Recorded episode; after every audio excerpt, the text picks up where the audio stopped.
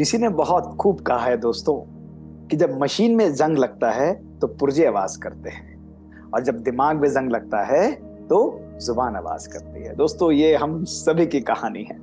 ओम शांति, नमस्कार। बहुत समय पुरानी बात है दोस्तों कि एक यंग लड़का था, सुंदर सुंदर सी मूर्तियाँ, सुंदर सुंदर से चित्र बनाता था। धीरे धीरे वो बहुत अच्छे चित्र बनाने लगा। दोस्तों, उसको एक दिन मन में पता नहीं क्या सूझू, उसने एक बहुत ही सुंदर चित्र बनाया और बनाकर कहा कि भाई, मेरे चित्र में तो कोई भी खराबी नहीं निकाल सकता। तो एक व्यक्ति के पास गया कि, बताइए, मैं क्या करूँ कि कोई मेरी इस चित्रों के अंदर कोई खराबी बताए, कोई कमी बताए? तो उसने कहा, तुम ऐसा करो, तुम गाँव के कोने पर एक बहुत बड़ा चौराहा आता है, वहाँ पर इस चित्र को टांग दो और वहाँ पर बड़ा बड़ा लिख दो कि इसमें कोई भी खराबी है तो आप मुझे बताइए या इस चित्र पर मार्क कर दीजिए। अब लड़का बड़ा उत्साह में, यंग था, जोश था, उसने जाकर उस चित्र को दोस्तों टांग दिया। अगले दिन जब वहाँ पर आया तो उसने सोचा कि उसके चित्र में तो कहाँ खराबियाँ निकलेंगी तो वहाँ गया तो उसने देखा कि उसके पूरे चित्र पर अनेकों, अनेक चीज़ें लिखी हुई थी। किसी ने कुछ निशान मारा हुआ, किसी ने कुछ निशान मारा हुआ, और पूरा चित्र जैसे दिख ही नहीं रहा था। वहाँ पर तो कुछ ना कुछ लिखा पड़ी सी थी या क्रॉस से लगे हुए थे। उसका मन तो बहुत दुखी हो गया। उसने कहा, देखो, इतनी खराबियाँ मुझे तो समझ में नहीं आ रहा है। उसका मन इतना खराब हुआ, वो दौड़ कर एक महात्मा के पास पहुँचा।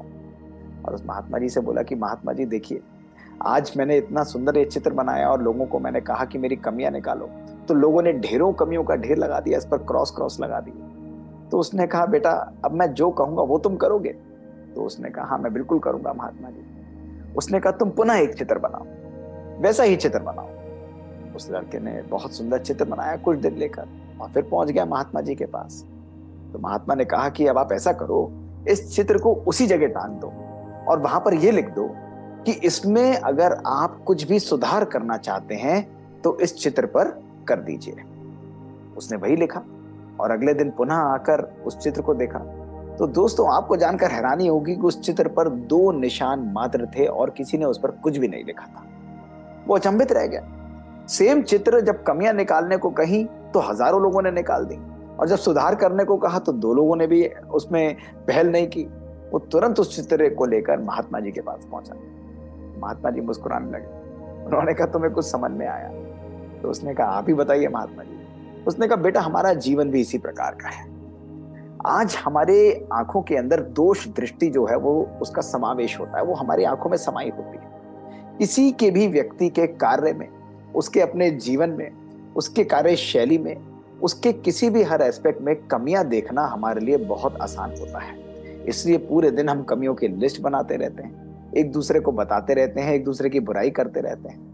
लेकिन जब उसी व्यक्ति को कहा जाए कि उसके अंदर सुधार करो तो व्यक्ति उसमें अपने आप को मुश्किल महसूस करता है, क्योंकि वो उसकी चित्र की अच्छाई को या उसके व्यक्तित्व की अच्छाई को देख ही नहीं पाता। और अगर कोई पॉजिटिव चीज़ बताना चाहता है तो उसमें उसको मुश्किल लगती है। वो लड़का बहुत हैरान हुआ। उसने कहा, आप बात बिल्कुल ठीक बोलते हैं। दोस्तों, हमारे जीवन में भी यही हमारी समस्या है। आज हर व्यक्ति के प्रति एक नेगेटिव चश्मा पहनकर हम हर परिस्थिति, हर सिचुएशन परिवार के संबंधों में, अपने रिलेशंस में, अपने प्रोफेशनल लाइफ में, या यूँ कहें, अपने आप में भी कभी कभी हम कमियाँ ही ढूंढते रहते हैं। और दोस्तों, अगर हम कमियाँ ढूंढना चाहें तो आपको कमियाँ ज़रूर मिलेंगी, कहीं ना कहीं ज़रूर दिखेंगी। लेकिन दोस्तों, जब हम अच्छाइयाँ ढूंढते हैं या अच्छाइयों के साथ साथ इंप्रूवमेंट करने के कुछ पहलू ढूंढते हैं, उस व्यक्ति को उसके बारे में बताते हैं दोस्तों तो वो उस व्यक्ति के व्यक्तित्व में, उस परिस्थिति के सिचुएशन के अंदर निखार लाता है इंप्रूवमेंट लाता है और यही आगे बढ़ने का मात्र साधन दोस्तों, जब हमारा दृष्टिकोण बदलता है तो हमारी दृष्टि, हमारी कृति सब कुछ बदल जाती है। आज नकारात्मक दृष्टिकोण को हटाते हुए नेगेटिव माइंडसेट को हटाते हुए, जब हम पॉजिटिव माइंडसेट रखेंगे दोस्तों तो हर चीज़ को हम इम्प्रूव कर पाएँगे। आज प्रॉब्लम ये नहीं है, आज हमारे जीवन की समस्या ये नहीं है कि उसके अंदर खराबी है, उसके अंदर ये खराबी है। ये दोस्तों, इस तरफ़ हमारा दृष्टिकोण नहीं जाना चाहिए।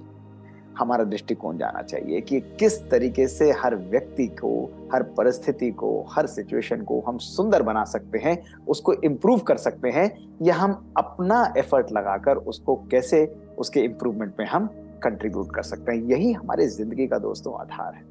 तो आज से केवल एक दिन के लिए अपने दृष्टिकोण को बदल के देखिए दोस्तों, आपकी सोच बदल जाएगी, आपका जीवन बदल जाएगा, आपका लाइफ बदल जाएगा।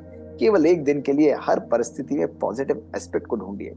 और हर चीज़ को इम्प्रूव करने के लिए कार्यान्वित होइए अपनी सोच को पॉजिटिव सकारात्मक रूप से उसको लगाइए दोस्तों। तो आप देखिए, आपको जीवन में सब कुछ सुधरता हुआ, सब कुछ सुंदर होता हुआ नज़र आएगा।